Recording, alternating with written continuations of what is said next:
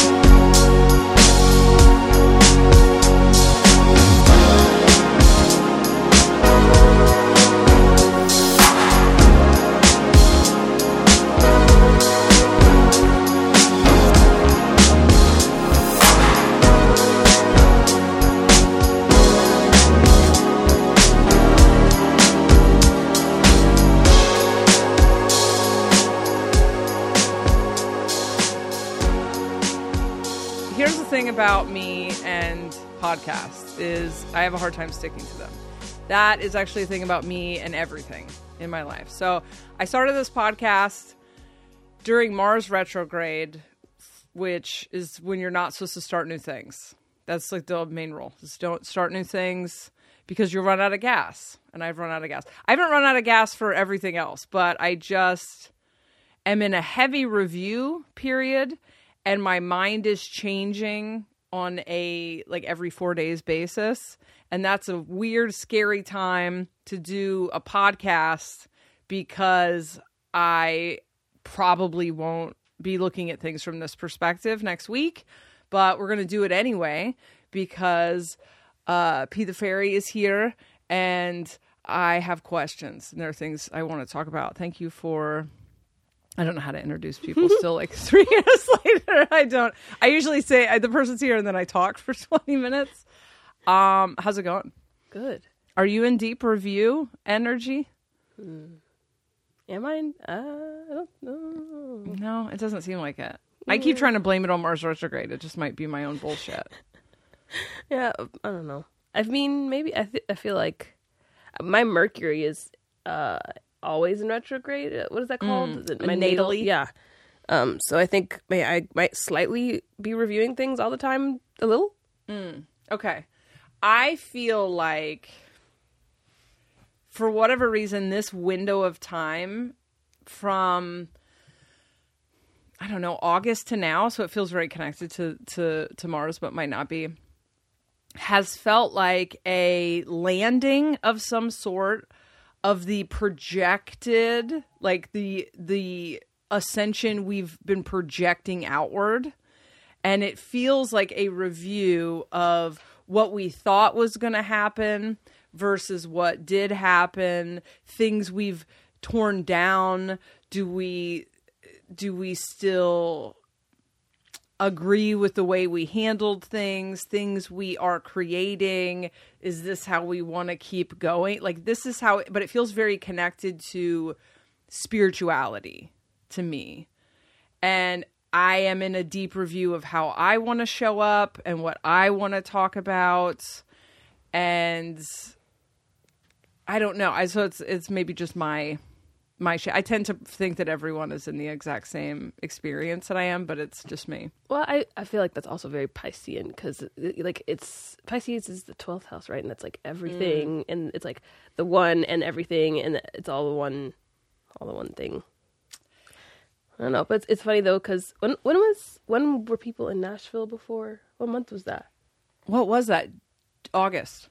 And I was you you told me to come in August, and I looked at TikToks of Nashville, and I said, No. for, I, was just like, I can't do it. But then a friend of mine was like, I went to NOLA before you reached out to me and they were like, "You should go to Nashville for some random reason." Huh. And I said, I was invited to Nashville, and I said no because I looked at TikToks and my body said that's ugly. No offense to anyone from Nashville, but that's like that's just what my body said. Um, and then you invited me, and then I was like, oh yeah, I guess it's time for. And that was kind of like a review thing where I was like, I said no, and then I came back. Oh, interesting. Yeah, I didn't think you were going to say yes. Yeah, I was told by reality. Wow. yeah, and then we've been talking nonstop for two days. And Yes. So I'm like, oh, this was definitely for the review process. Yeah. Um, Yeah, but we'll we'll uh you know we'll put out the monthly episode of of spiritual bro as a result well here are some here are some I'm trying to figure out where i where i want to start with this some things i want to talk about i want to talk about individuality because i feel like we define that very similarly. And something that i have been and sorry to people who are on the patreon and are sick of me talking about this but something that has been really interesting to me in the the last couple of years that I've been in a review period is that the the thing where everyone's talking about utopia, new world, whatever, and the realization that everyone is defining that different, but we're all talking about it as if we're talking about the same thing, and the role of individual individuality in that, and the vilification of the concept of individuality is really interesting to me because when I'm talking about utopia, I'm talking about a, a decentralized reality in which pure individuals show up and co create with the absolute minimum regulation of each other right? And that this entire process of whatever you want to call it, waking up, whatever, is actually just individualizing, which might not be mm-hmm. a word. Does that, I know that you're a very individual person. Is that how you define it? I yeah, except I don't think about utopias a lot, just because I feel like inherently utopias involve other people, and it doesn't mean that like I don't think other people are involved in my personal utopia. I just don't know. I don't. I guess I when I think about my personal utopia, I don't think about other people. Like, um, but that's but Scorpio though is seen as like a very selfish sign inherent, like it's very individual by itself type of Yeah. energy, lone wolfy things. Um, but I I I love individual. I'm individually wired in human design. You are you are too. Yeah. Um, I I think I have one collective channel in this the like 16 to 40. Not to get all human designing, but um, I'm very wired for individuality, and I believe that when people are taking care of their identity and aware of their personal, specific, individual identity, that their experience, like the people that they talk to, changes. The how people talk to them changes. Like everything in their life changes based off of an individual basis, and that's like actually the only way that I can see change is through interacting with individuals. I don't know how people do the big group things. And hmm. my brain doesn't. Un- I there's too many variables. I think. Hmm. Um, but when I'm working with individuals, or like even when I'm having group things, all of my group things involve some sort of like self reflection or self inquiry because I you have to have conversations with yourself for your life to change, in my opinion. Yeah. Yeah, and I think we're we're talking about and thinking we we think similarly on that. And I, what has stood out to me in the last couple of years because I can get very swept up into what other people th- the the the perspective through which other people are seeing the world. Um, I am very kind of impressionable in certain ways, and so I'll spend time in other people's perception. Then it takes me a while to go like, okay, but that doesn't actually resonate with what I'm talking about. And what I realize is that when I am talking about community, because I am someone who's who's wired so individually maybe because that is the way that I see the world and because I find so much of the codependent reality and I define codependency as needing things outside of yourself. So validation. Not that those things are not nice and okay, but when you need them, when you need someone outside of you to define your truth, when you need someone outside of you to define to be your authority, when you need someone outside of you to make you love yourself, whatever. To me, it's the inefficiency of mm-hmm. those things that makes me go, well, that's never going to work. You're never going to get any sort of utopia. And I am now going, I am in a review of is utopia just another delayed happiness? Mm. Is the idea of creating a new world, which I do have a sensation that there is a game shift. And I was, you know, my a lot of my life is based on that idea. But I have contentment in this moment and oh, and have for very for decades. So that I there's I've never been like I hate this reality, let's get to the new one. But I mm. think I may have encouraged that in talking about it and I have started to look at a lot of spirituality as escapism that I've participated in um where it's just another thing outside of ourselves that we are looking for, right? So I do feel the opportunity to create a new world and imagine it from scratch. And in in my projected imagined reality because I am a very individual person that does not like to have the pressure to homogenize to someone else's version of reality. I do it sometimes on my own, but I do not like to be told what to do. I do not like mm-hmm. external authority. That in my head, and something also the alien said was that if everyone did exactly what they wanted to do, uh, this thing would run perfectly because there are people that want to do the things you don't want to do and whatever. But the problem is, is that everyone's so swept up in envy and uh, I don't want someone else to get away with doing things and they don't work and I work. Right, right, right. Like we're all so swept up in bullshit that no one's doing what they want to do. They have no idea what they want to do. And this is why everything sucks and everyone's fighting all the time. But also, humans have a desire to impose their their worldview and their moral compass and their whatever on other people. So utopia for me, a functioning society to me is utopia, a functioning reality in which most, you know, eh, in which people are all capable of living a life that brings them contentment and joy is what I do believe we are at a stage of consciousness that it's possible mm-hmm. in our lifetime Um, but I think that we do have to spend some time looking at what are we all talking about when we say that. Because when some when other people define their utopia i go oh well that's actually to me a rebranded version of what we're coming out of. It's a different moral compass but it's the same thing. And then i uh i don't want to live in that world I don't actually like what you're talking about. So, do we have a way for you to live in your utopia and me to live in my utopia? Can we give each other enough space for that? That's what I think. At least that's because I feel like I've created heaven on earth for myself um, after living in not that for some time, and so it feels very, very, very possible for me to help individuals find their individual heaven on earth, um, and then have that ripple out if they want it to. Uh, what what happens sometimes when I talk this way is that people are like, "Well, that's like selfish, and you need to think about um, everyone." And I'm like, I literally can't. I don't. I like. I just. I can't. But I'm really good at helping individuals making their life better, one by one, one person at a time. I'm I'm good at that, and or, like even in group things. Still, my intention is like at least one person when I put this group thing out is going to create their own heaven on earth when they do this.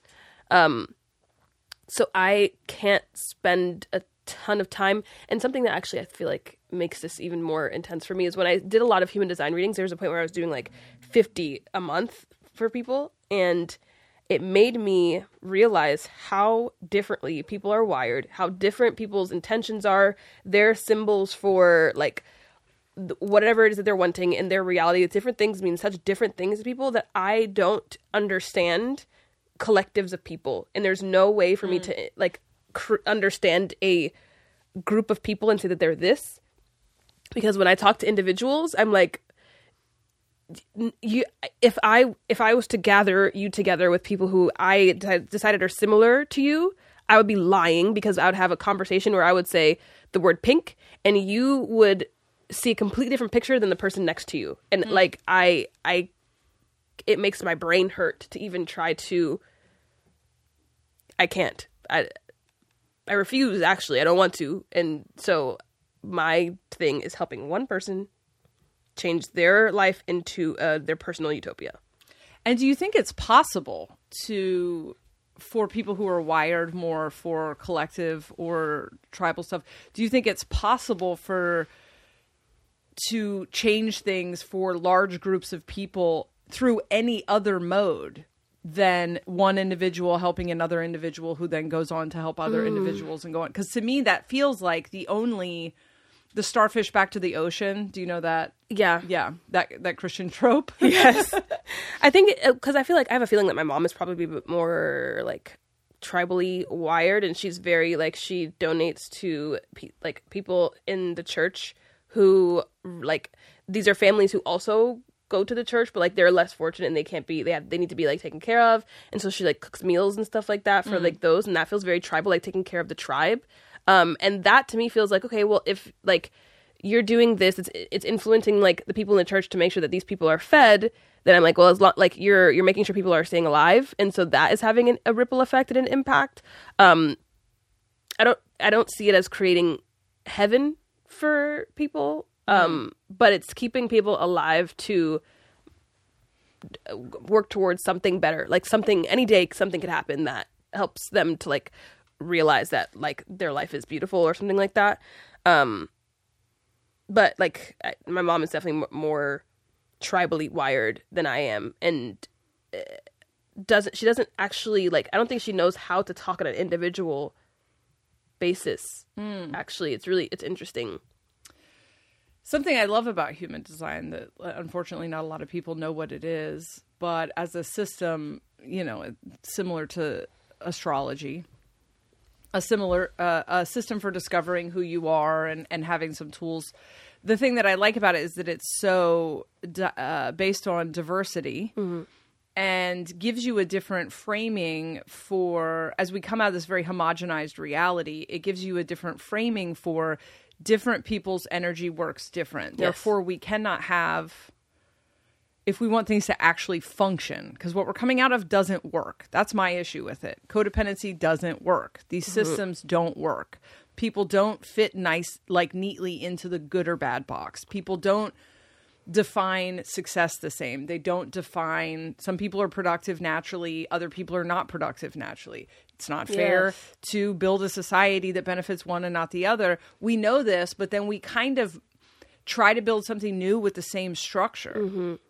And the problem with the old structure is that it says this is what is good and this is what is bad. Yeah. And my issue with so much of what we're doing right now in trying to build something new is we're going, okay, well, we're going to define good differently than we used to, and we're going to mm-hmm. define bad differently than we're used to, but we still need everyone to fit into one of these mm-hmm. boxes rather than saying, you know, and there's an episode of Spiritual Bro with Dan Donahue that may have already come out or will come out after this. I don't fucking know what I'm doing ever, but where we talk about service and what service looks like to different people.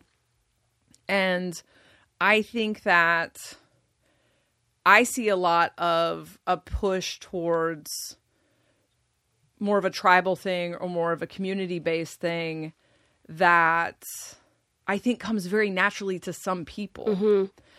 But then there's this kind of villainizing of the individual. And I don't think we've ever seen, we've not seen individuality in our lifetime, right? as like a majority like way of being i think i think um people are mixing up and it, like we I talked about this with you but mixing up individuality with selfishness and they're thinking um that individuality is like I have to get, and it doesn't matter what happens to anyone else, or I have to get at the expense of other people, and I'm not going to, um, I don't care if I destroy people to get what I need. Um, and I don't see that as individuality. I see individuality as being willing to like actually know yourself and take responsibility for like your internal symbols and see how those internal symbols are playing out in your external reality and how you're in charge like that that to me feels like individuality. And i also i also don't believe that everyone's ready for it actually. Um which like there are times where i'll speak to people and i can tell that they're not ready to hear what i have to say um about that like individual symbol meaning something in your external reality um because they will quickly go back to like blaming something when i say like oh well you like what are you like what are your expectations around this? And they're like well this person or this situation. And i'm like okay i'm not saying anything else. And it's not even like i'm mad at them. It's just that i feel like it literally just won't click. And i and it then i know it's not my business. Um but I do see more and more people understanding the the internal symbolism and how that's very it's a very individual experience and how, how people are having extremely you can be in the same room and having a completely separate experience than the person literally next to you. Yeah. um and i think that and like i don't even think you need human design to know these things. I think it's just like l- like watch other people and notice how different they're experiencing their reality compared to you. Um i feel like that's happening more and more i don't know if i answered your question i You did. okay cool You did. Yeah, the um I think it's like everything else where uh, certain things come eat like we were talking about. I feel we covered all this in the last two days, so we're going to say a lot of what we were talking about. You have some people who can sing. They're just born able to sing and then you have other people who have to learn how to like to sing but then they can also sing.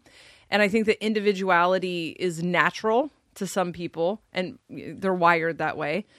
And other people will they're they're needing to learn it because there is something falling apart about the ma- there there isn't a mainstream the, the way there used to be. There's something about that safety in the group that has been falling apart. And there are a lot of people who think that that is terrible and they're trying to put it back together.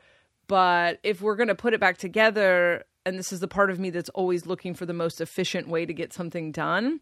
If we're going to put it back together then we need to start building communities based on something other than belief systems because mm. the everyone's belief systems are shattering in a way that you can't connect. Something is happening energetically that is forcing people to become more honest and authentic it's it's funny because um I we talked about this when like with my partner, right? And how my partner doesn't really believe in the same things that I believe in and for me that's very important. I could not date someone who has a very similar belief system to me because that would drive me up the wall. And I think that the the a possible bomb to um creating community is like what are your needs rather than like what what is the familiarity or similarity between you and another person. What do you actually need from community? Do you need stability? Do you need fun? Do you need uh beauty? Like what what are your needs? And when you're aware of those needs they will get met in whatever way possible. So like before i met my partner I was really into safety, like wanting safety and a feeling of stability and security. And he's a very solid person and he feels so safe and so like a rock to me and that's what I needed in my reality.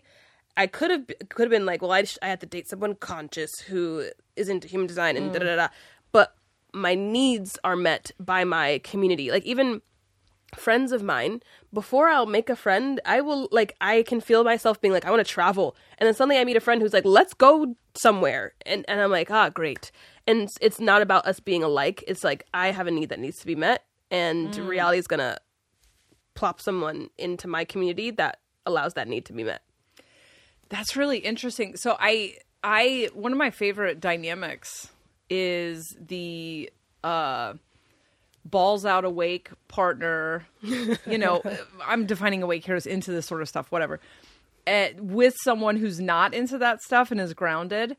And the compatibility factor there is not in having the same belief system because that gives you much less to talk about but rather the the mutual respect for the differences. So it's like you don't need someone to be into the same stuff as long as they honor and respect and see you for the way that you move through the world, right? And that can actually be so beneficial because you're bringing interesting new ideas and energy into the relationship but and then this, this person's bringing in the stability and the you know when you're into this sort of stuff it's it's a pretty helpful to have someone around who's not flinging in and out of download energy you know it can get kind of weird.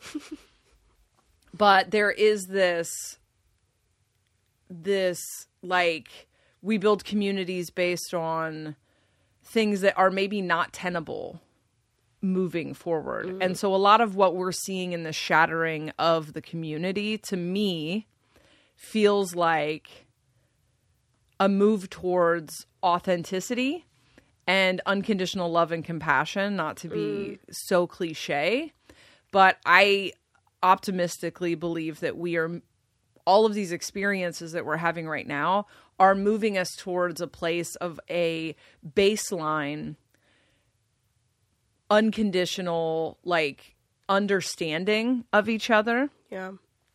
and then our communities will be very intentional but they'll be honest Yes. and that's what i don't see a lot of is people being honest there's Yeah. something about it, to, to keep your spot in the community in a lot a lot a lot of communities that i've been in it requires me to pretend to believe things i don't believe because it feels like a threat to the group if you go i actually don't agree with that one part. And while you were talking, uh, like all I, I was just like, oh, I need to talk about safety, um, because to for that to be able to exist, and I'm gonna go back to my individual thing. You you like people need to find an internal sense of safety that's that's self sourced, um, and if it's not self sourced, then like very closely sourced, because when you feel safe. You're willing to be honest. If you don't feel safe, you're going to do something to protect yourself. That's like if there's some sort of threat, human we have an animal part of ourself that our our attention all of our focus all of our motivation everything we're thinking about our everything that like we're moving towards moves towards that threat because it's like i need to do something about this. Mm. And so anything that comes out of your mouth is going to be to avoid that threat. I need to make sure that i don't get attacked or, or hurt by this thing. And if you don't create a sense of internal safety you can't be yourself. It like it it's you can try. You can you can mm. pretend to be authentic or pretend to be yourself in a way that won't get you hurt um but when you decide that you're safe you're allowed to be whatever it is you're wanting to be So step one is really looking at safety and where you're seeking safety outside of you. Because I, as a non confrontational person, found safety for decades in carrying myself like I am confrontational. When in reality, if and if it, it people fell for it, and then in stature, I'm big. You know, I'm tall and I have kind of a deep voice, and so, but it was all pretty fake. I wasn't consciously faking it, but I carried myself with a level of bravado that kept me safe. And as I beca- I have become a more vulnerable person and realized like, oh, I'm actually a very sensitive person, and the need to be honest with what I know to be true about myself is so overwhelming that I needed to start to let that out. But having never found that internal safety, and that's where I never, I haven't thought of it that way. Having never found that and having um, relied on external um, safety, I have in the last couple of years dealt with a lot of fear of other people and a lot of fear of upsetting people or getting yelled at like very chi- like very childlike things and I'm I'm connecting that I got in trouble for being sensitive and emotional as a kid. And so that part of me has been locked in a shadow basement for 3 decades, 4 decades. And as I'm letting her out, there is a part I developed anxiety and you know, I've I'd experienced anxiety transiently before, but it's like I have to take a pill every day right now to stop the anxiety that feels like people are waiting outside to um beat me up. and it's because I let her out and now she's going we are not fucking prepared for what for me to be out here crying. Yeah. we are not prepared for me to be out here. Do you have any any any tools for finding that? my my one tool, my Do you have any tool? my one um that I found through inducing anxiety attacks with weed. Uh it's the way I purposely put myself into death like scenarios to let myself feel terrified and unsafe.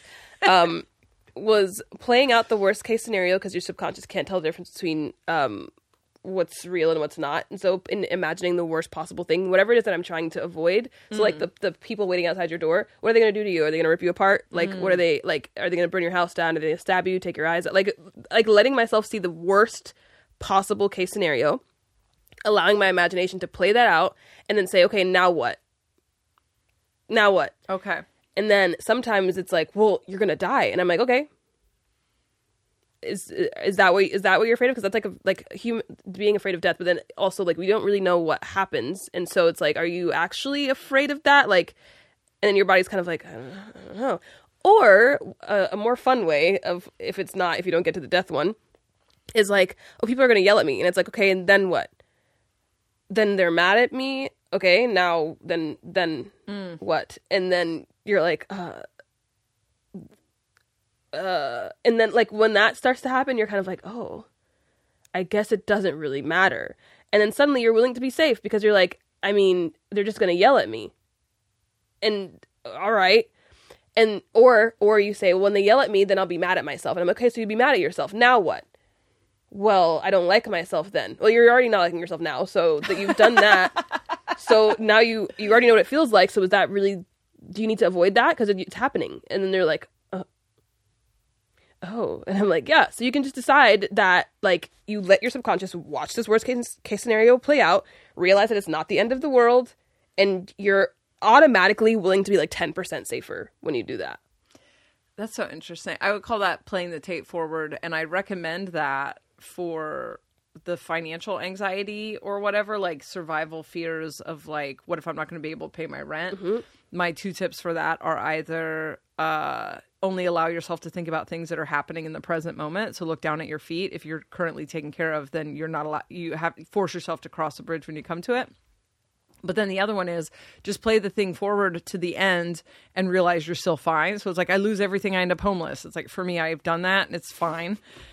I uh, enjoy the rise back up, but it's funny. I don't, I haven't done it with this fear because there's something that feels so, I don't know if it's primal or child, you know, or both, that is in such a contraction and avoidant space mm-hmm. that I don't like a lot of what I talked about in the first episode of this was I got really fearful of being wrong.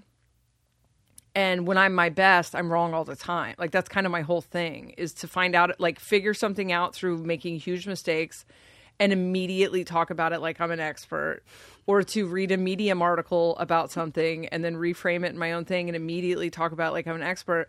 And I'm my best uh I, I learn a lot through experimentation, but the amount of mistakes I make is so funny. I was trying to make blondies the other day, and I was try- I wanted to I had to make a second batch for the kids' school thing that wasn't actually that day, and I didn't know that yet. And I in my head was like, oh, I can just flip the pan and they'll be upside down and I can cut them that way. But I was moving so fast that I was like, oh, but I don't want to put it on a cutting board.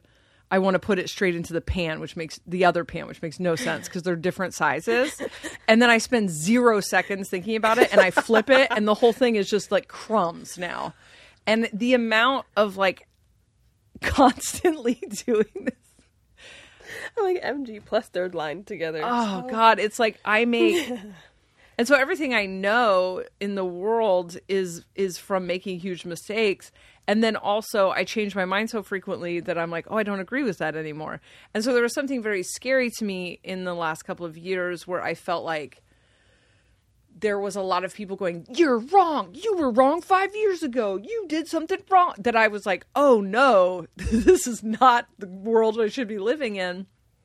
And so I'm kind of coming out of that contraction and saying, like, I'm having another one of these moments where I go, It's being honest, not being myself is actually fucking my body up and it's it's hurting me more than like getting yelled at which probably isn't even going to happen but other people attaching their feelings to me just being a dipshit experimenter is just for them to figure out i guess. I don't know. I'm sure they're going to hurt my feelings and it's whatever if it happens. But it it to me individuality finding out who we are how we move through the world accepting how we move through the world embracing the fact that it's not how other people move through the world making our own decisions this one's big creating your own moral compass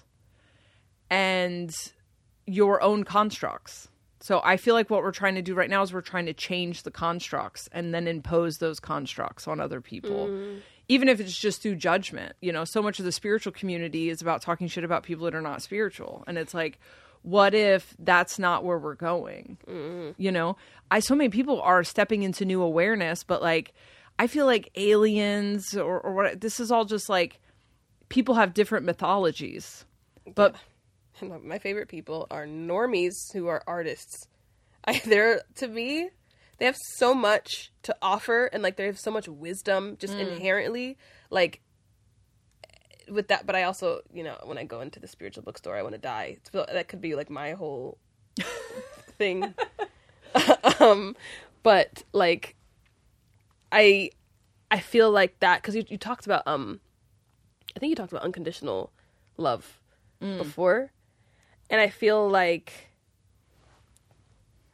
I feel like the the saying that out loud and the experience of it, I think it kind of freaks people out when they're actually experiencing unconditional love, and I think that's why it's so important to learn inherent safety because when you start to unconditionally love people, it's your moral compass is a little it's different because it's like uh, I can't decide how like very quickly if you're a good or bad person because I just love you. That's it. and but like I don't actually need to make that split this second decision because I'm safe anyway. Even if even if I can't figure out if you're good or bad right away, I'm safe regardless of who whoever you are. It doesn't really matter if you're a terrible person because I I can love you and not be touched. Like and that's something that I find personally very freeing. Um, I do have to have boundaries, which is like my internal sense of safety tells me like if like it, it's like don't go there now, um, not right now. Don't talk to this person right now. Maybe in like three weeks. Like it, and that's me tapping into my internal sense of safety. Who's like you're not ready for that. Soon, not right now. Um, and so like when you tap into that, like I create my safety, I create my morality. That is, I feel like when you're you're it's you're allowed to be surrendered to love, be surrendered to life because you have shown yourself. I can trust me and my sense of like being protected, or because I feel like a lot of times we we uh we judge people who are very like reactive or like ah, but it's like they're just scared that they're afraid that someone can hurt them. That's it. That's and when people are scared they do weird shit and i feel like we we do we when we're scared we do weird things that we wouldn't normally do. It's it's not I, when we were talking about this before Yeah. it's like not who we are to to take some of the action that we take. Um and so I am excited that more and more people are realizing that some spiritual people can't be trusted because it's like, oh, you can't just decide that because this person is spiritual that they're good, can you? Mm-hmm. That's probably not a good idea to to do that. You need to figure that out for yourself. You can't just put a label on someone and decide that they're good. You can't just decide that because this person is black that they're good. You can't just decide this because this person is white and they look like me that they're good. That's in in like that's not it doesn't work. I, you can't put anyone in those two fucking boxes. Nobody is is one thing or the other. People are can be well intentioned and also be uh kind of scamming and not know it. And they can be driven by some subconscious desire. I've been thinking a lot about. I have tw- I have fifty thoughts. Mark, can you write these down? I want to I want to circle back to selfishness.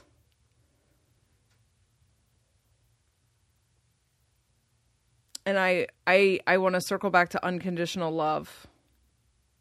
I want to I want to I that word gets that phrase gets thrown around so much and I don't I don't think it's something that we can know what it means until we've started to to I don't want to say achieve um started to get to that it. point right so it's something that we've we've been talking about so I used to uh love to talk shit about spiritual teachers because there's something about I don't I don't like and I used to uh, like to do eat the rich stuff and whatever. I've I've I've played with all of these energies, and I haven't been. Uh, my guides weren't having it in a lot of ways, and then I went on to have experiences where people who don't know me created a version of me that was based on you know very little information that they took in about me. And i had to experience the pain of being on the receiving end of that. I then also had to have experiences in the last few years where i assumed things about people because their life was easier than me. And they um, had a lot of you know they were pretty and rich and whatever and i assumed that because they held the power they didn't have feelings or something. Hmm. And i got to see myself be ugly in those situations and i got to see that i hurt somebody. And that just because someone has power doesn't mean they're not a human. And i mm. found ways in which i was dehumanizing people. And those were very painful experiences. It was very painful to be projected upon and have people committed to misunderstanding me and not want to see my humanity. And then it was arguably more painful to see myself so capable of dehumanizing other people and tearing them down, thinking that they that it was somehow my job to tear them down because they were up, whatever. I've also had experiences where I pedestalized people and thought, oh, because you're a spiritual whatever, you're talking about this stuff, you're good, rather than loving someone enough to see them for who they actually are. And when you, and this is something that sucks to be on the receiving end of, by the way, when you like an artist or a musician or someone who talks about spirituality feels sp- worse, and you, they say some things that are helpful to you, but also their shadows on display if you have your discernment turned on your internal authority. If you don't need people to fit in the good box or the bad box, but rather eh, people are extremely complicated, nuanced individuals. And so when you vibe with something that, that people are putting out and then you put them on a pedestal of they're good, they're not going to let me down. I've had people say to me, I thought you were different. Why did you think I was different? I'm known for drinking my piss. um, my entire body of work is me just having how shitty I am on full display. But it is wildly painful to hear that you thought I was it. Like I have, I, I that's a painful fucking like. It's like your parents saying it's I'm not mad, I'm disappointed. You know, it's like fuck, I let you down, and it's it's been interesting when I had an experience where I pedestalized someone and then I got let down. I realized that's not their fault. They showed me who they were on the second or third day, which is a person with trauma and trauma responses and an inability to be vulnerable in some areas and subconscious motivation in some areas. And uh and you know and and they got triggered or they they moved into some whatever and and we misunderstood each other and then they hurt me. And they don't now go in the bad box. I go back and i go okay that one's on me I don't believe in blame and fault. So if you believe in blame and fault, just I don't know, stop listening to me because I fucking it's exhausting. Uh but for me, and this is what I like about like personal responsibility is like so much of of of what we've been doing that's inefficient is like, well now I'm going to talk about how you're a narcissist and how you're I'm going to make sure everyone else knows that you're bad and whatever. And I'm not going to address the fact that like I chose not to look at the parts of you because I wanted you to rescue me. Did you watch Love Is Blind? Did we watch? No, no. That's what's the one we watched, Mark. That's embarrassing. Never mind. Don't say it on that. Okay, season three of Love Is Blind. Just watch it. Anyway, keep going. really? Yes. Okay. Uh, we love we love a homework assignment Yes. Mm-hmm. that is trash reality TV. I love an excuse to get into that. Uh, we're doing this for research for the podcast, Yes. babe. Um, this is something that has been such a huge lesson for me in the last couple of years of ways in which I purposefully, subconsciously, choose to not see who people are, how they show up, whatever, because I have an attachment to needing a specific character in my life. And I cast them as that role. And then the reality is is that if I had my discernment turned on and no attachment to wanting them to be something, it was right there from the beginning. Oh, you were never going to be this is the same thing when we when we chase people who are avoidant or whatever and then somehow feel victimized by how they move through the world when it was obvious, you know, and then it's like, well, they were very into me in the beginning. Well, someone being super into you in the beginning is actually a red flag mm. for the potential of of attachment stuff. And they're not bad. They're traumatized.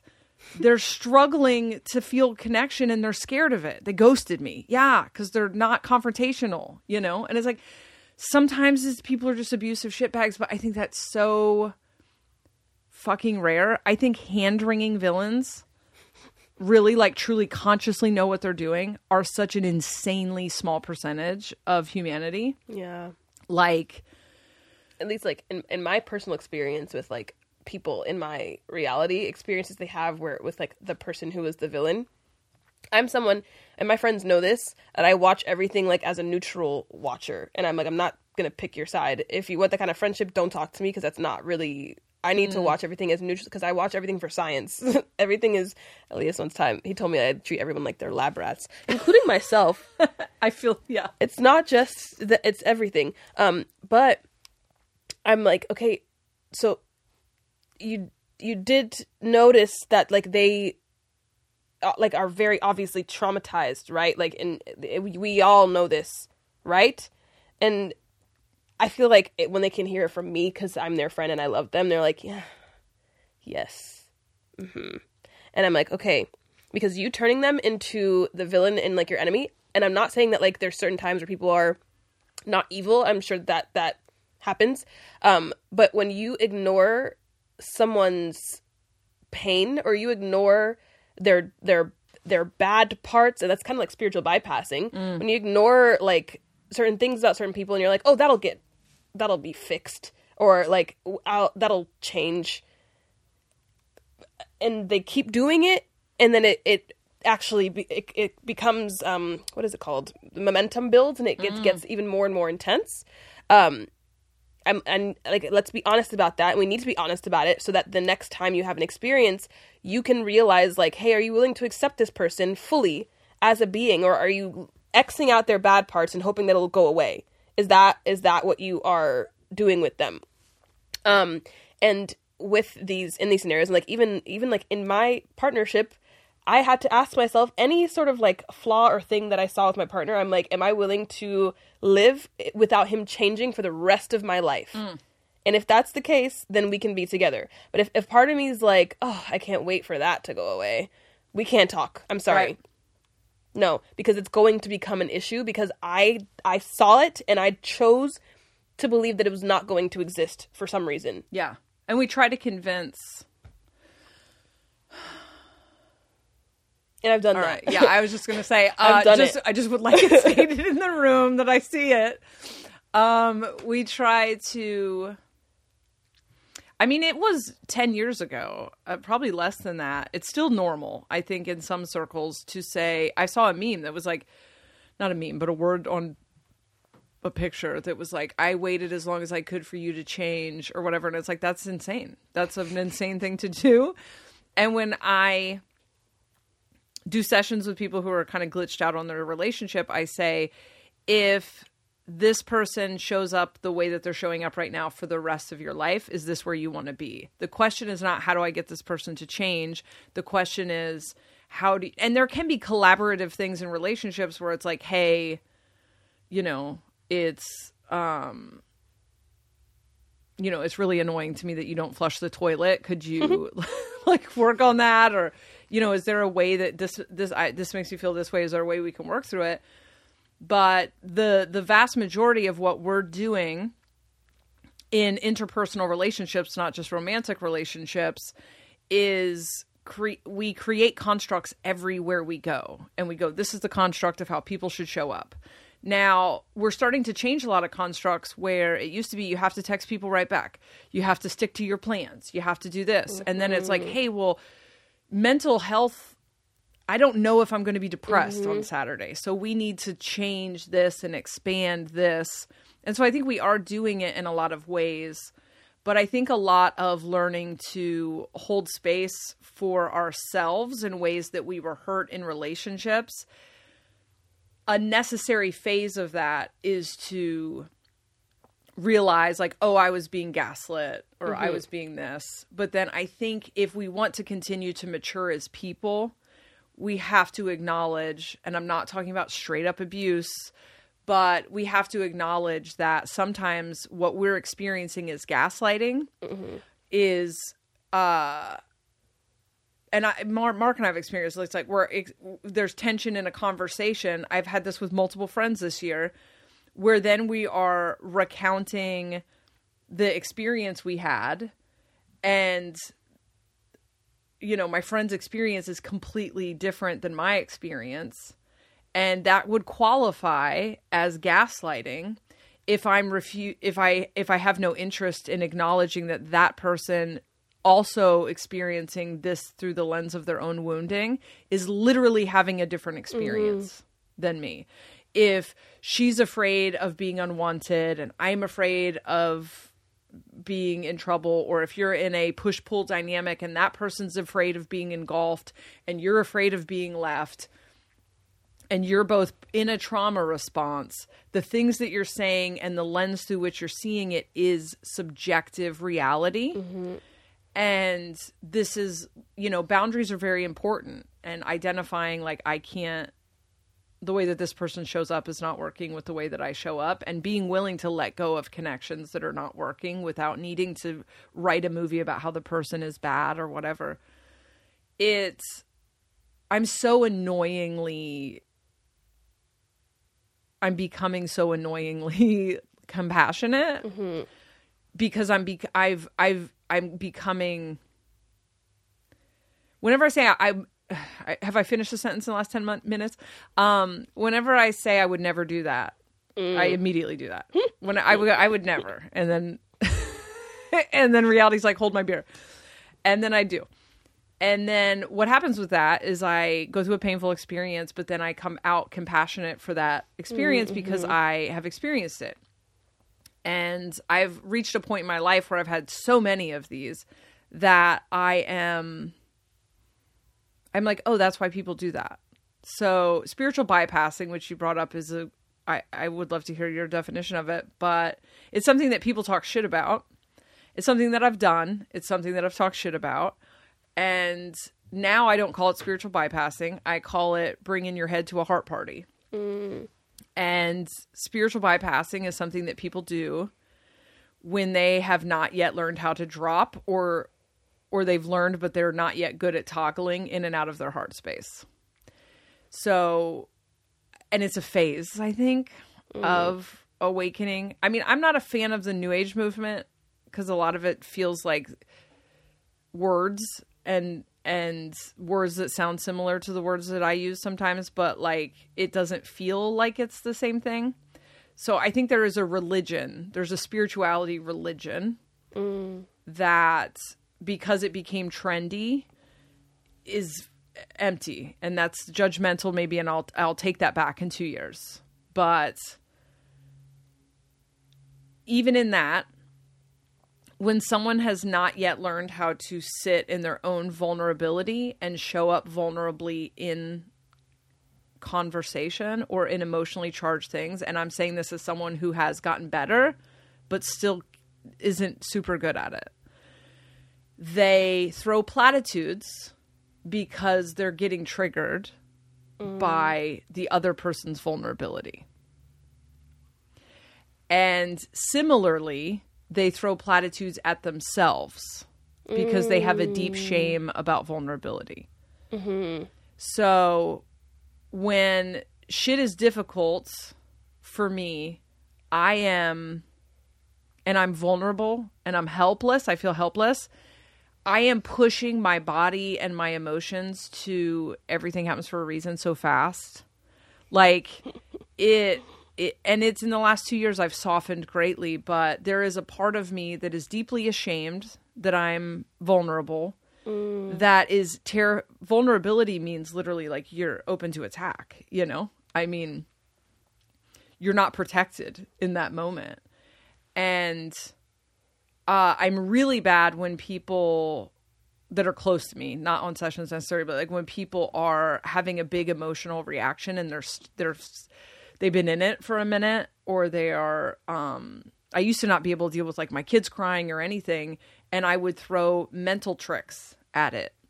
But I'm truly just saying put that away because you're setting my my nervous system on fire. And that's because I've not yet expanded to the capacity to sit. So I've just recently started being someone that when a friend is crying and upset, I don't say anything. And it feels really weird if I'm being honest because I have a I have a belief that I need to be be helpful. That is uh, an interesting. So that's that's the the gift and not a gift for a while. Uh, for open em- emotional pe- beings is that we're actually really really good at being there for people when they're experiencing an emotional thing because we have the ability to not feel anything when they're feeling something in emotional stress. We can just sit with them while they're crying. We have the ability, but we don't do that if we feel like we have to take responsibility for their emotions. We refuse to not. So, like, if someone is like "Ah," going through something, something who somebody who is open emotional, because we can kind of like feel what they're feeling and we don't have the capacity to like hold their sensation we're like i need to save you from yourself because this is just too much the other side of it is like oh you're just having emotions okay and p- i found that emotionally defined people love me and i like they keep surrounding me and i think the reason is because my my, my six signs in pisces mom that i've talked about my emotional manifester mom who sent me to emotional super school um because I was with her. I was just Mark. This microphone is like slowly making its way down the P's legs. Oh, I thought that. right. Um. Yeah, you can move it. if you- Okay. Cool. I, I wasn't paying attention to it.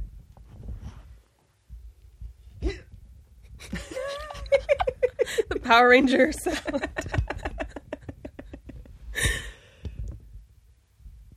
It's fine if it kind of slips a little bit. Cool. Um, but my and I've talked about this before, I'm sure on the podcast. But my six signs in Pisces mom, um, taught me that I can't actually hold other people's emotions. But what people are wanting from me is to not care about the fact that they're having emotions, to not mm-hmm. jump in on the story with them and be like, you know, I like I'm going to go there with you. And they, my friends, my family, the people who are emotional, they don't want that. They want me to just exist and look at them with nothing. And when they do that, then they're like, oh, great, now I can cry. Now I can actually feel the feelings in my body because you're not doing the thing where you have to save me from my my feelings. And I feel like that's probably what you're doing right now is learning like, oh wait, like emotions, they're just a thing I can watch.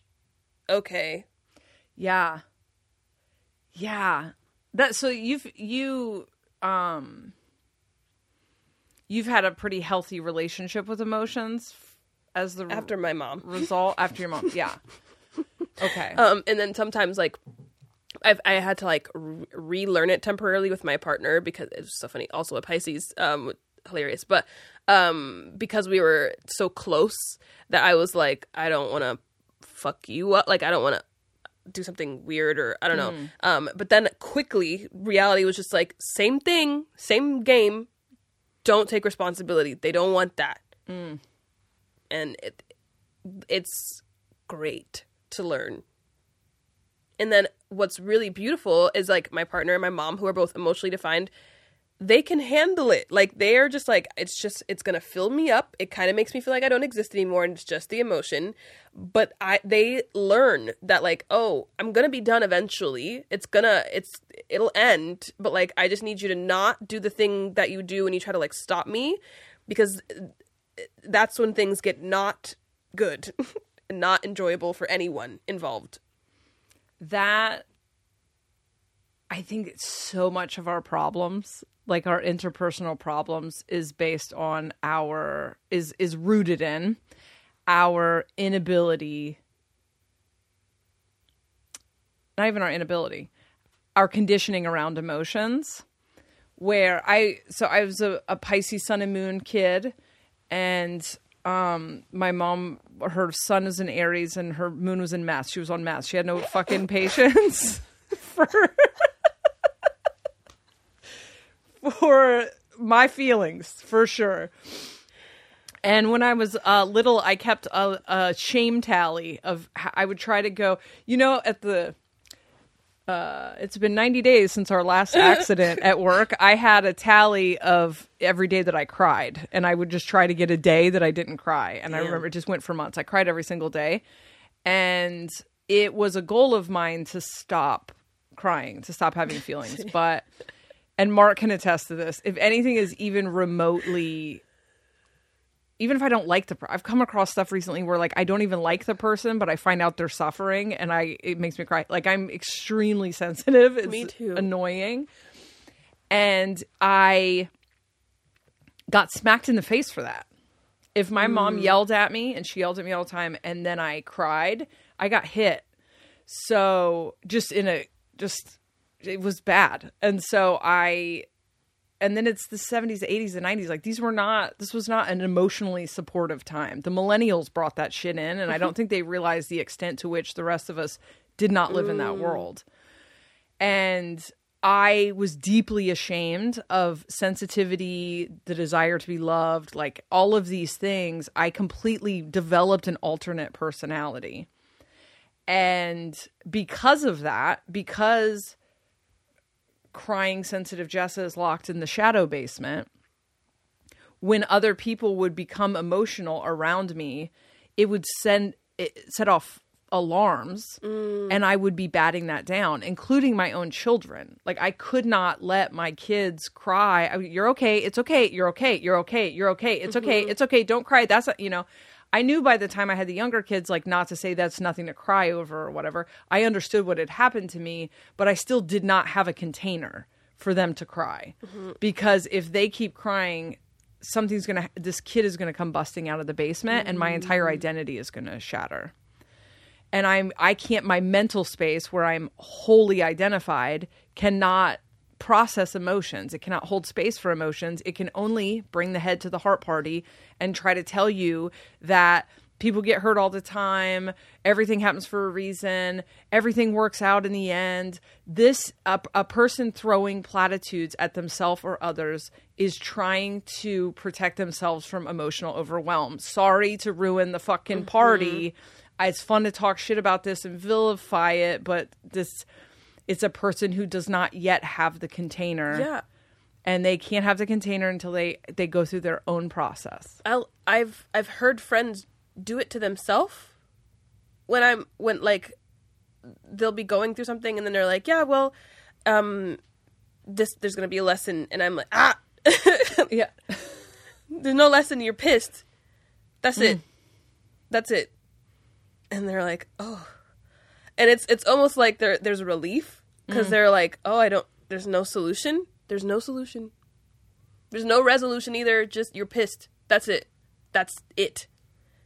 And they're like, oh. And the next thing you know, they're like, I'm pissed. My body's hot. They're like, and then they're like, oh, I'm done. It's so fast. it's so fast. Listen, if you're you're still afraid of your emotions out there, bros, it's so fast. Like once I got the constipation out of like had to go it was almost like every time something traumatic happened to me I shoved it in my body and then I just kept going and in 2019 the dam broke and then everything had to come out of my body and then it's still clunky and there's still a lot for me to learn but in the last year I've I mean, I used to, I would not cry in front of someone. If I started to cry, I would get up and walk out of the room. And I would have such a deep amount of shame. It would feel to me like I just pulled down my pants and shit on your couch. Like, that's real, truly like, I can't believe I just did that in front of mm. someone and that someone had to watch me do that. I did not go to other people when I cried. Mm. I, uh, I remember being in a, in a, in a meeting. And the first time anyone ever saw me cry in a meeting was when someone close to me had committed suicide mm. the day before. And I remember the simultaneous breaking down in the meeting as I was telling the story, and the the alarms like "We're not safe. Do not let people." Uh, and I apologized at the end for crying in front of everyone. So, and this isn't just, you know, my my thing was extreme, but not really for people my age. We don't know how to exist in a vulnerable emotional space and the process of getting there is happening to many people but so much conflict comes from simply people not knowing how to be vulnerable and you can't know it until you go through the process. And when you first meet someone you'll get so many opportunities to see their capacity for vulnerability and to see their capacity for intimacy and to see their capacity for whatever it is that you're looking for. I think capacity is important. Um, because, like, for me, I can, I can, people can experience a lot of emotions around me, and I won't feel anything. Um, but there's sometimes where that I know that that's I can't do it. So it might be a day that like maybe I microdose shrooms. It's probably not a good day for me to because I'll just melt into you and become you. So, um, uh, but like if I have just had an experience and I'm still kind of feeling raw, um, or there's certain people where I can feel them looping. Um, and I have like I personally have like an anger about that, like still. So I can't I have to like be careful with myself because I know that I'm gonna try to like start to try to fix something and I'm gonna have feel resentment. Um, and so being really clear about like, oh, what capacity do I actually have to hold I'd say even your own emotions sometimes. Like there's times where I like I can feel something happening and I'm like, not right now. Like, give me three hours and then I'm gonna sit and like lay. And what a funny thing that I like to do is uh, this is very dramatic in Scorpio. I like to pretend that I'm in a giant round concrete room where the sky there's you can't see the top. It this it goes so high up. Concrete, there's no light but like fire on the ground. I'm in the middle of this concrete circle, lying, weeping. this is all in my mind's eye that I'm doing this very uh, dramatic thing. Um, but sometimes I'm not ready for that. And I have to trust, like, okay, give me a couple hours and then I'll be willing to do this. And that's really like, like getting to know yourself and talking to yourself and being like, are you ready to have this conversation? um and like even with my friends they'll text and be like can like i am feeling something can i talk to you now and if i'm in a place where i'm ready for it cool. Um and like for instance my mom it's still kind of weird. I can handle it sometimes but sometimes it's still kind of like eh, and i go back to baby me. Um but when i'm like okay i'm like i've i got enough sleep last night and i've drank water i'm good. I'm ready for you to call and i, I won't feel anything. So learning yourself i feel like is is a big part of that experience. And i i feel like when people say the cliche about being in relationships is all about knowing yourself it is because you have to realize like when you're ready for certain interactions when are you ready to actually feel your feelings? Do you need what do you need? Do you need to like take a shower? Do you need to lay down to do that? Like wh- what do you need from yourself? And what how can you communicate that is mm. big. 10 things. The the new move towards asking if people have space before before venting before um you know so sometimes i'll message friends and say do you have space to help me like to listen to me pull myself out of the rafters? Because i don't like to be advised. Or uh yeah friends will be do you have space for me to vent? Do you have space for me to whatever? has been so helpful because it it I have a tendency to feel like I ha- like I have to, like I'm bad. I'm bad if I don't solve your problems. I'm I'm bad if I don't do mm. whatever. And and a lot of times in the recent year, I haven't had space. So I had a lot of conflict in my friend my close friendships. in the first quarter of the year because I had a of extremely traumatic near death miscarriage and I was glitchy for a few months. And so I have certain dynamics in my life that friends vent to me or talk about their problems. And what I learned in that 3 months is and they're friends with kind of overwhelming emotional experiences that typically doesn't uh, have that big of an impact on me. But in that space i had no sp- i i was i was hanging on by a thread. I was pu- i was putting myself back together putting myself back on my square. And i was very glitchy and i i i, I would get spun out by their stuff and then I wasn't doing a very good job of communicating. Like, no, I literally need you to keep it flowers and birds right mm, now mm-hmm. until I have put myself, the pieces back mm-hmm. together because I'm shattered and I cannot. Like, things that would not bother me, the slightest complaint mm-hmm. was like, was throwing me off. And then in other things, I'm also not great if the problem feels repetitive in a lot of it's I don't know, it's it's different. I have found in the last year that I there is there are certain things I'm just not good at holding space for mm-hmm. and that I'm learning to set better boundaries that I'm just not the person f- to come to with problems some time or, or certain a lot like if if the majority of our interactions is talking about problems i'm i become less and less compassionate mm-hmm. And it's because i'm i'm looking i don't know why it is i, I still haven't got to the bottom of it but it- there's I just think it's boring.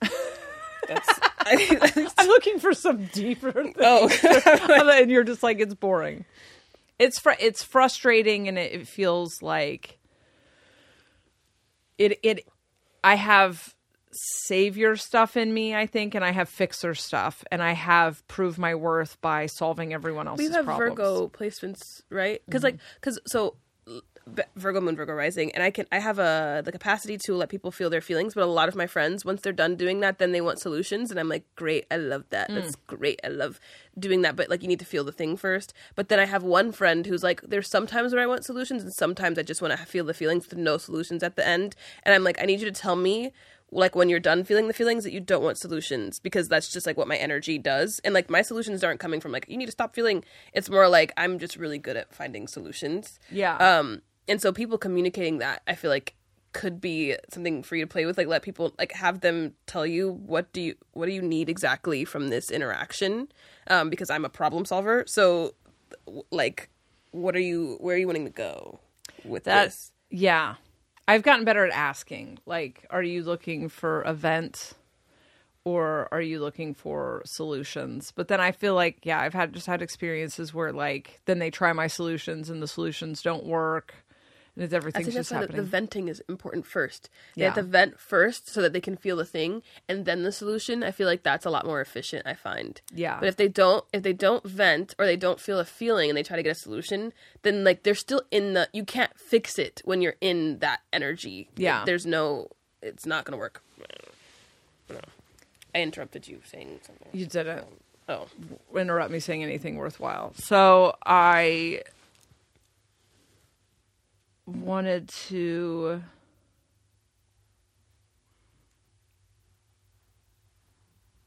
I, I lost it. What were the two things? Selfishness and unconditional love. How do you define unconditional love? no pressure. dun, dun, dun, dun, dun. God. God. yeah um all that is uh the and like when god talks to me god is very accepting of all things that are happening as they are right now. And when people hear that they don't like that. Um but that's what it feels like. Okay. and when i'm when i'm being filled with unconditional love i can look at something and fully accept it. That's what it is for for me. I've seen some interesting stuff kind of push back on the idea of non duality and unconditional love and a lot of these concepts. There is no such thing as right or wrong. Mm-hmm. And I feel like the part of the pushback is coming from like a misunderstanding of what any of it means, obviously. And in personal relationships, these pants fit. They don't fit. I'm really struggling to move. Try Abercrombie jeans. Or do they have a lot of elastic in them? Need a lot, a lot of elastic. My definition of unconditional love is that is the the energetic knowing that everyone deserves to exist and is worthy and that they are in the exact place that they are supposed to be in this moment. And that my desire to change them or for them to show up in a different way is about me even when that doesn't feel true. So my my definition of unconditional love is not something i embody. I, I've, I've, I've never made it an entire day by embodying it. Because as I move through the world and things trigger me and bother me, of course, I, my natural reaction is to say, you should be doing something different to change my internal experience. But the further I move into this process of, you know, making mistakes and learning from those mistakes, I my capacity for that becomes greater and I think that that's direct reflection of my my capacity to unconditionally love myself. Mm. I wanted to say earlier unconstructed love Oh. Is what it means to me. It means that uh, my love for you is not based on a construct that you are operating within. Yeah, people don't like that. People are not. Gonna, I'm immediately like, um, and I don't perfect that, but peop like, can I love you if I don't agree with you? Can I love you if I you're not showing up the way that I want you to show up? Can I love you if you've hurt me before? And the part that I think that people don't un like that people push up against with these ideas is that loving you does not mean I gave you I give you access. You read my mind. It's literally what I'm thinking. I'm like, because when I have, there's like friendships where maybe something will happen. I don't stop loving you as much, but you do get further away from me. That's it. And Yeah. it's I, I love you so much, but you have to stand over there. And it's not because I don't love you, it's out of respect for myself. And I realize at any time that we interact, that something happens in me that's like unkind to me and it's unloving to me. And so I need you to stand over there until it feels like safe and loving for you to be closer to me. It's like access. You, you gotta be you're moved away. if you have a pet um a pet dog i don't know i struggled to a pet giraffe and the dog chews everything in the house you don't stop loving the dog. You might a little bit but you you create a safer environment for you to coexist with that dog. If you have a dog and it um you know hurts other dog you know you create boundaries to have the relationship with the dog in a way that works. And the benefit of seeing people for who they actually are showing up as. I won't say actually are because i don't think we've accomplished becoming who we actually are yet. But if you know someone and their shadow shows up like this and they have subconscious programming that makes them do this and when you're dating them they tend to pull away you can enter into a shadow boxing and uh, fighting things you cannot change trying to change the person um get t- talking to your friends about what the person did and shouldn't they have done it differently. And you can expel an enormous amount and waste an enormous amount of energy trying to change things that just aren't that. Negotiating with a reality that isn't. Or you can see that person for what they are s- drop into the heart space and go you this is you're showing up because you're subconscious whatever without attachment. Because i've done that and been like you're avoidant because your heart heart got broken before. Here's how to change it so you can show up as a convenient version for me. Mm. Not that but rather going okay so you have some wounding that makes you suspicious and when you get suspicious you tend to attack. And i don't i don't enjoy being attacked. I really like you. I love hanging out with you. I've had a lot of friendships where they're they're a good fucking hang but they don't have the capacity to um, be loyal in a way that keeps that helps me feel safe. And so I've had, you know, friendships with people who I would hang, but I wouldn't share a lot of things about myself and I wouldn't give them access to a lot of parts of myself because they I had seen the the things that they do to their friends behind their back or whatever. And I go, "Okay, I get why you're doing that. You're you you're not capable. You don't have the capacity at this point, this iteration of you to be a safe friend for like Yeah. what I need because I'm actually pretty sk- I'm learning I'm extremely skittish about other people. but I read people for who they are and I've I've gotten burned by not doing that because I pedestalize people sometimes, but I read people for who they are and what they're capable of and I watch what they do to the other people in their lives and I go, "Okay, this is what this person's capable of. What do I what do I enjoy about this connection and and what's the proximity that works?" when I talk to people who are in a situation that I've been in where you are trying to get love from someone who simply is not capable of giving it to you. They're not they're not capable or they don't have the desire to show up in a relationship the way that you want someone to show up. My question is, why are you trying to get that from someone who either can't or doesn't want to give it to you? Because 9 times out of 10, you're it's the it's the why are you trying to get the Big Mac from the Burger King? Nine times out of ten, it's because it's not what you're trying to get. You're trying to get your parent to like you or or mm. whatever, right? But so much of our conflict comes from conditional, constructed love, where I love you as long as you bend yourself into mm-hmm. into pretzels to be the version of you that I want you to be. Mm-hmm. Yep.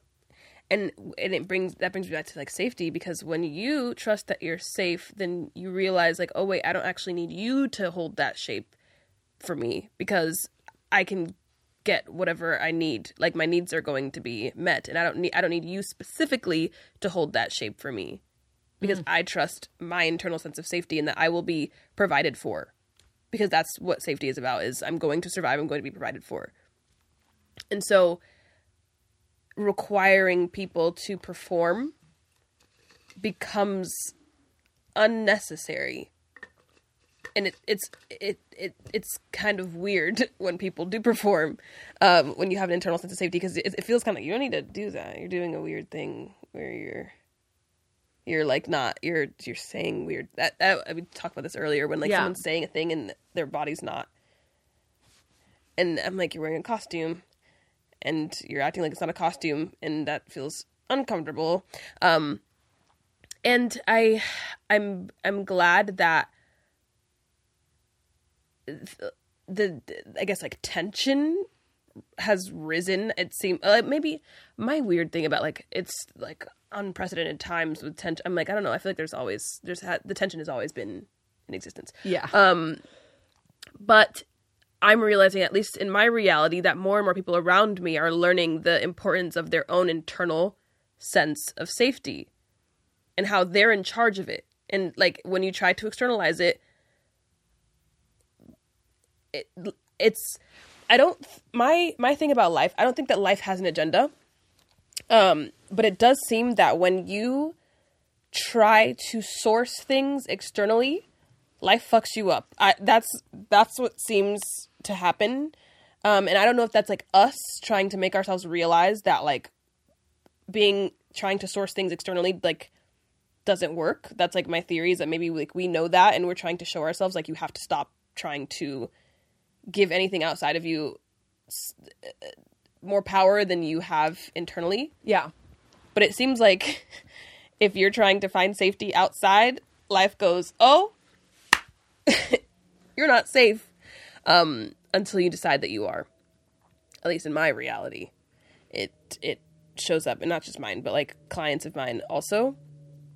Um and so that would be like my my number one thing when it comes to connecting with other people is and it, that brings back to individuality what's happening internally what needs need to be met how can you need those how can you meet those needs internally in the smallest way possible like, it doesn't even have to be like I feel so safe. I'm so confident. Nothing can happen. like I, but like, can you feel safe right now in this now moment? Can you feel safe for 30 minutes? Like even that in any way, start playing with that. I feel like that is the biggest thing I could tell anyone at all. That made me just think of the Tyler the I was trying to think of an example and it was like Uh, it's just funny because he he says things so like rudely that it. it um, but Tyler, the creator, he he said, "How are you being cyberbullied? Just turn your phone off. Just put your phone down." And he said it so. You need to look at him say it. It has a very specific energy.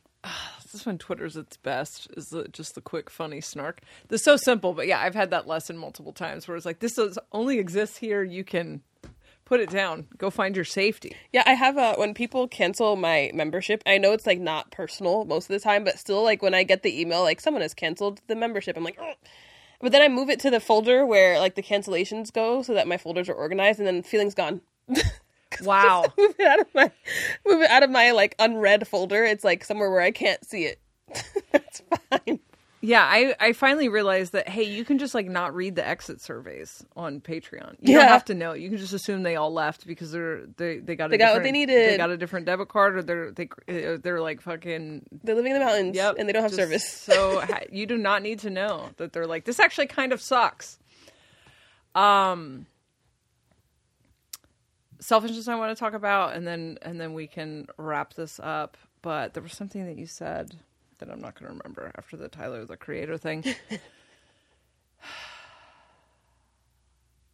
yeah, lost it. All right. Uh, selfishness is something that I think a lot about that is subjective and i and and also necessary you and i've been talking a lot about things i've been hung up on for a while and you were like oh you need to be you need to be selfish and i am someone who encourages selfishness in other mm-hmm. people like a mm-hmm. lot of my work is telling you to be selfish because you can't actually please other people. You can't please more than one person at a time because people want different things from you. And a lot of times it's what they think they want from you. And so, in a lot of difficulties that people had. like in 2019, I feel like I was just talking everyone into, br- I was validating everyone for ending relationships they didn't want to be in anymore because I can't do I can't be in a relationship if I don't want to be there anymore. I can't.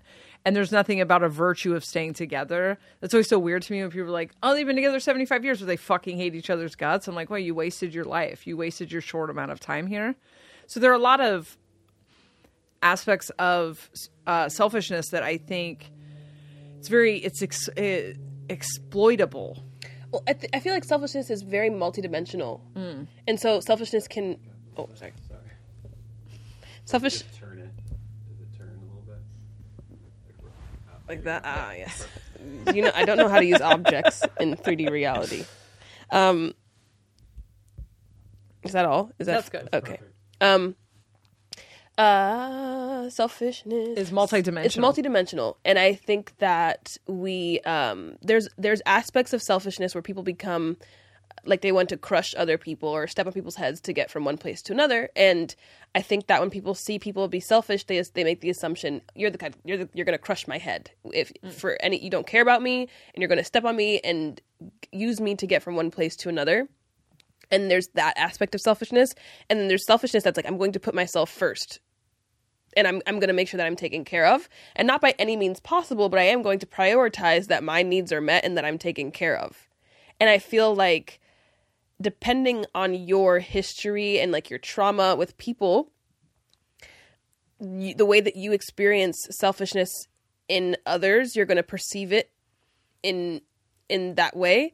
Um, and so I can find that like people will tell other people to be selfish, but then when they are, I have it's time for me to be selfish. They're like, that means I'm gonna kill people. I'm gonna um, I'm gonna commit crimes. um, that means that I'm gonna turn into Satan uh, when I'm when I'm selfish, because that's what I saw when when other people were being selfish. Um, and so I would I would get very clear on what it is you're wanting from the selfishness and like are you wanting more time for yourself? Are you wanting to talk to yourself more? Um, are you wanting to make sure that you're clear about like how you want to be interacted with? Um, do you want to like clean up your that c that i just said it was so gross. I do you want to Clean it up. I didn't catch it. But... sorry do you want to clean up um do you want to clean up the types of interactions that you are are having like clean up your space like and and, and it's like it can be so supportive. Like my partner and i are both very selfish people and i think that's why we work so well together is because we're very we both put ourselves first. And because i know he puts himself sometimes he puts me first. But because i know for like i know he's a selfish person i don't have to worry about him very much. I don't have to use my mental like time to think about what he's doing and if I need to like what what's Elias doing? How can I? And he doesn't need to do the same. He doesn't need to do that for me because he knows how much of my mental power is being used for for me. And so when you can show yourself over and over that you're willing to prioritize that you're taking care of, it's it becomes muscle memory. And then from that point you can start to take care of other people because you're it's it's just who you are to make sure you're taken care of and you don't need to be so cognizant of it. And like it's it, I guess that's uh, auto- whenever I don't know how to say that word. Aut- Autonomy. autonomy. I say every word wrong though, so au- autonomy. I feel like that's like that's how you like learn aut- aut- whatever that word is.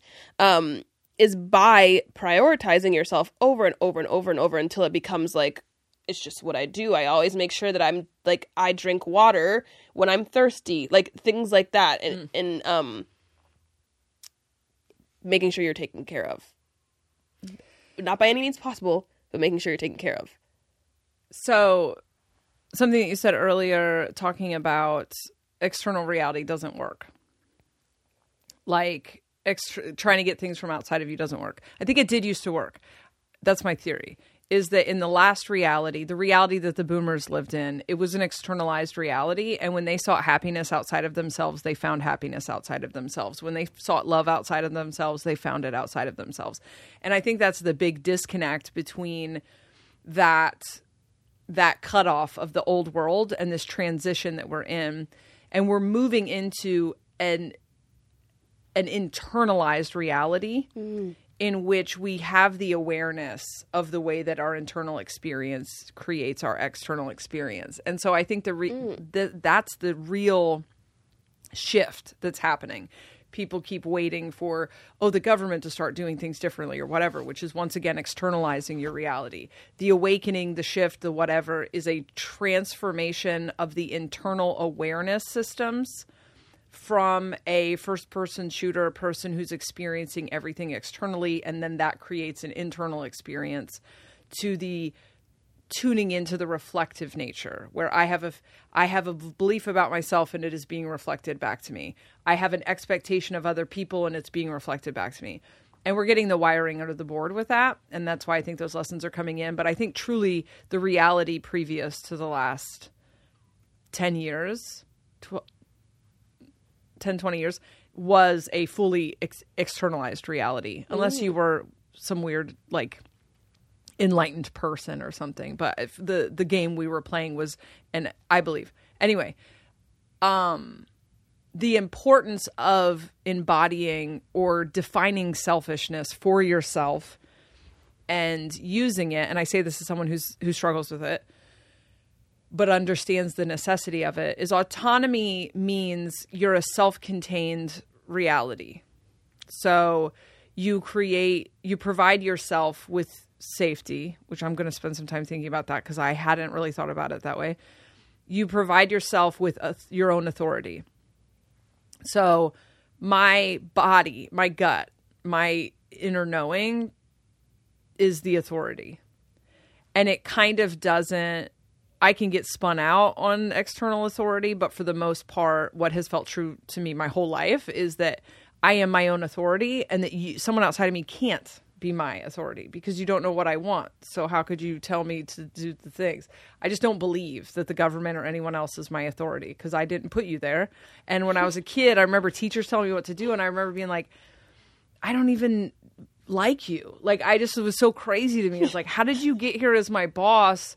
I will take input from people if I you have something I want, but so it's just foreign to me. But external validation, needing someone outside of you to tell you that you're good or whatever. We're working through that.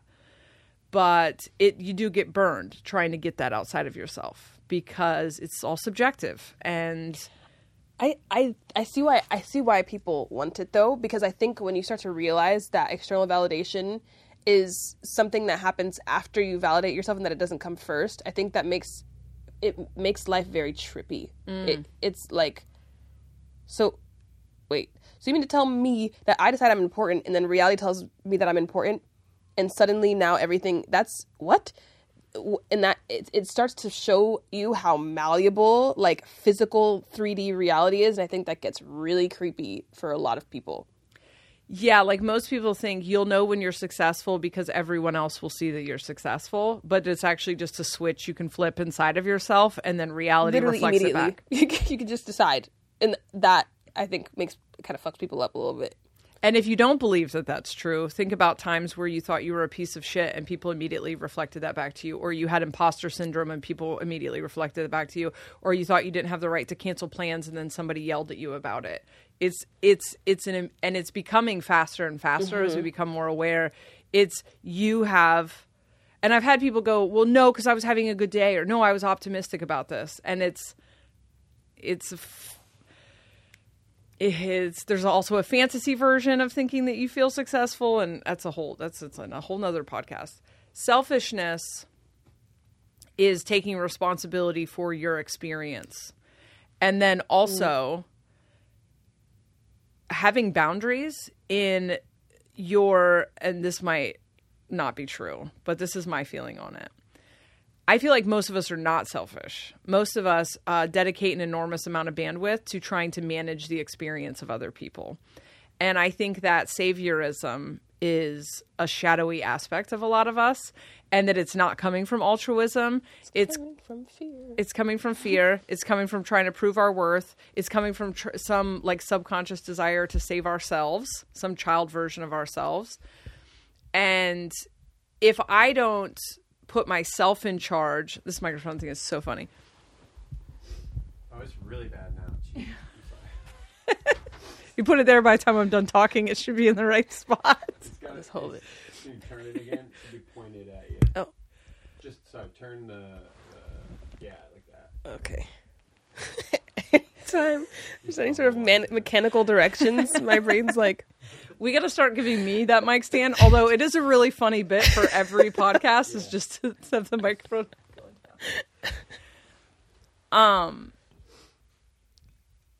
selfishness for me is is taking care of ourselves. Like I'm in charge of curating what brings me joy, how people are going to treat me, um, uh, when I have space to do things, what I want to be involved in, whether or not I want to uh, participate, what I believe, how I show up.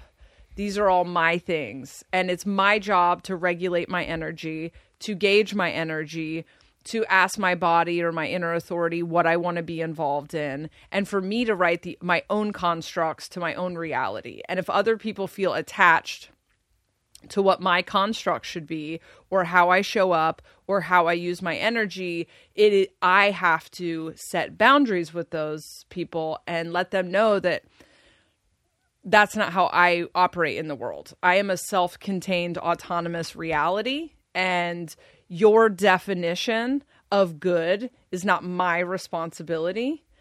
And the and this this thing that i'm talking about when i say self-contained it means i stay in my own aura. And i operate in my own aura. And selfishness to me is not crushing your opponent taking from other people. I think rugged individualism is is heavily misunderstood with individuality. And that is is codependent because if you have to take from other people to have your thing, you're co- not individual. that's not individuality. You're codependent. It's not even selfish. Selfish is all in its own thing. Parasitic is feeding off of other people. So if you are robbing, stealing, manipulating to get uh, your thing, so much of like t- the gross things in capitalism, we call that selfishness. There's nothing fucking selfish about that. It's code it's literally codependence. You're ta- you're rising to the top because you're taking from other people. It's not selfish. That's not my definition of selfishness. Selfishness is um in my own thing. However you might say hey you're selfish because you didn't call me back or you're selfish because you didn't d- show up the way i wanted you to show up. And it's like yeah well you're being codependent. Like that i don't believe that. I don't believe i'm obligated or that anyone else is obligated. And sometimes i forget this or sometimes i'm not I'm um I've emotionally attached to how somebody else is showing up in the world and then I have to reverse engineer that myself. And I go, "Okay, why am I attaching to how this person is showing up and I'm trying to make them do something different in, per, in uh, interpersonal relationships I can do that." But that's my work to do because my my hyper and and then I think that most people and this is the whole episode with Dan is about most people want to be of service but my definition of of service is different than well it's the same as yours but it's different than other people's definition. And that i have to selfishly uh, selfish meaning a self-contained autonomous being a reality creator i have to set boundaries with people who want to impose their definition of service and or their definition of good or their definition of whatever and i have to show up the way that feels true to me And I feel like the more you show up and the more you're okay with the fact that your way of service is like your way of service, the more people who need your way of service find you, and the less people who don't need your way of service or don't align with your way of service, it's like they can't see you. At least that's what I, because when I first started, like, kind of, I, I would have interactions with people where they'd be like, "Rah, rah, rah, rah, rah," um, about like me and my work, but I feel like the more that I own it and I'm like, this is how I show up in the world. This is how I have to show up in the world. It's going to come off rude. Sometimes it's to come off selfish. It's to come off that like that I don't care or cold. I've been called clinical and cold, and I'm I am cold and clinical. But people want me to like slice through things quickly. That's that's my energy, and the more I own that, the more I people who need that find me. And then they say things like, How did you know exactly what was happening in my brain? And I'm like, Because I came here for you. And like that, but I have, I, the fullness of who I am came here for you. Not, not who like I'm pretending to, who mm. me, my being was, came for you. But I have to be very truthful to myself because that's the only way I'm going to be able to help you as, as, as, as like efficiently as I can. Wow. The the efficiency part of me also feels like selfishness is the only way for people to be taken care of because this idea of like we need to take care of other people is so annoyingly vague to me. Mm. That how do we make sure mm. that everyone is taken care of? Either we all need to assign that you're assigned to taking care of P, P is assigned to taking care of this person. Otherwise, we are, and also you can't actually take care of other people Yep. because you don't know what other Yeah, people they- need. their health bars need to be displayed above their head. I need hugs. I need food. I need t- to be left alone. I need to be looked at with neutrality. I need t- you to be on my side for a second. I, like there's, but that's not happening. Right. and by the time that people get to a place where they can clearly identify what they need in the moment they need it, they're they're probably already learned how to give it to themselves. And I talked to we talked about this when I was like in my suicidal period of life. The best thing I did was spend time with my not feeling Capricorn father who just left me alone. Because if I was with my mom who was like, "Oh, sweet baby." Oh my god. If I I couldn't that would I would have been gone. I wouldn't be on the planet anymore because that's for me I, when people are treating me like that when I'm in pain, I don't know why I'm like this, but it, it makes it it makes it worse for me. Yeah. Um, but like if you could just leave me alone in a room, I want you to exist in the same house as me though and like be puttering around doing things. Like for some reason, like having a being alive in the same space as me is really, really great. But don't look at me when I'm in that. Don't talk to me. Make sure I eat. That's like helpful. Um, that's it. Leave me alone Yeah. and give me food. Um, and two months of that, and I was not wanting to fully die anymore. Yeah. Were you able to identify that that's what you needed? Like, did you know? Because you said you no reached life out. life well i was talking to my mom and my I, I realized every time i talk to my mom even though she's being so sweet and kind that it made me want to die more for some weird reason and then i remember having i talked on the phone with my dad and he was just like uh, like he was just being himself. And it's like i could feel everything in my body calm down. It was really weird because that's like not the relationship that i have with my dad. I used to hate him. Um and like i could feel like when I talked to him, and I was like, "That's strange." Um, and then I I talked to my mom again, and she she's the one who suggested this, and I think maybe like because I realized how calm I got, then reality was like, "You, I think you need your dad," and so she said, "You should go live with your dad." And I was like, uh, and she said, "You're." She she said should, and then she decided that that's what's gonna happen because she's the manifester also, and she was just like, she's like, my child's gonna take herself off the planet. Um, go stay with your dad. And she like talked to everyone to make sure that like she made it somebody drive down to Atlanta to like take me back to to Ohio, and I had to like live there for a while. wow. Yeah, Yeah. So what other pe- like what one person needs, the other other people don't need, and there's really no way to know that unless people can say it. So I'm not advocating that nobody take care of anyone else ever, but I am advocating for identifying what it is that you need and making that your number one priority. And it truly does. It's like the only solution. It's the only thing that would work. Um, thank you so much. You have a a workshop coming up. When is it? December thirty first. Okay. That'll force me to put this episode out. Um, yes, I wanted to do it on New Year's Eve during the day because I'm I don't know that felt fun. Um, and it's a it's called Solid Self, and it's about uh, agreement with the self and acceptance of the self. That's the the main premise of it. Uh, like I was do I was like organizing it a bit more this morning. And I'm like, this might be the most important thing I do. Um, but it's like a one day thing, so I'll probably do it like more and more as time passes. But it's a workshop, and it's gonna be teaching in the beginning for a little bit, and then like discussion in groups, generative discussion in groups, not just whining. And I know people are like, what? Generative discussion in groups afterwards. okay.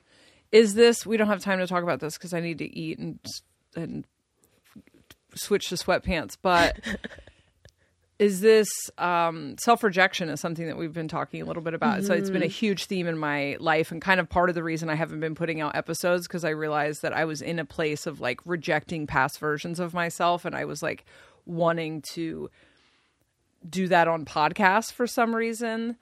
Is that kind of what this is talking about? Like where we reject the ego or we reject the mind or we reject the the I want the next episode of AOD is actually about letting your ego out of the basement. Because you think we're I'm spiritual, so I put my ego in the basement.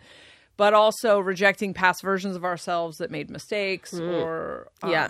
yeah yeah is big self acceptance in the now um and noticing why you might have been rejecting yourself um and how even that was out of love which i feel like we don't think that a lot um and it could be out of like love or protection or something like that.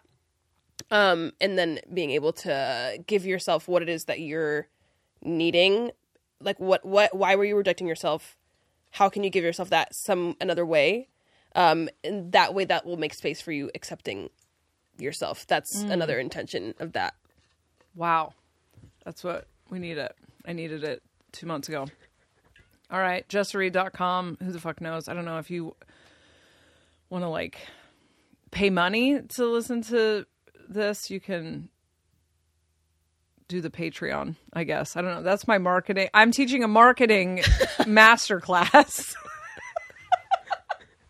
basically if you buy this you're probably gonna die is God. Um, I just like can't choke it out. There are people that are like, "Oh, you had a Patreon." It's like fucking who gives a shit. I am doing stand up comedy again. This is definitely not going to be my best work. I've not been on stage in three years. Uh, but if you are in Salt Lake City, Cedar City, Utah, starting with all the real big cities Salt Lake City, Cedar City, Utah, um, somewhere near Arizona, and I can't remember the other place. I'll put them up on my website before I load this up. There you can see stuff. All right. Well, thank you so much. Thank this was a lot of fun. Thanks for coming and hanging out this weekend. Thank you, Mark. I don't know how to hang up a phone.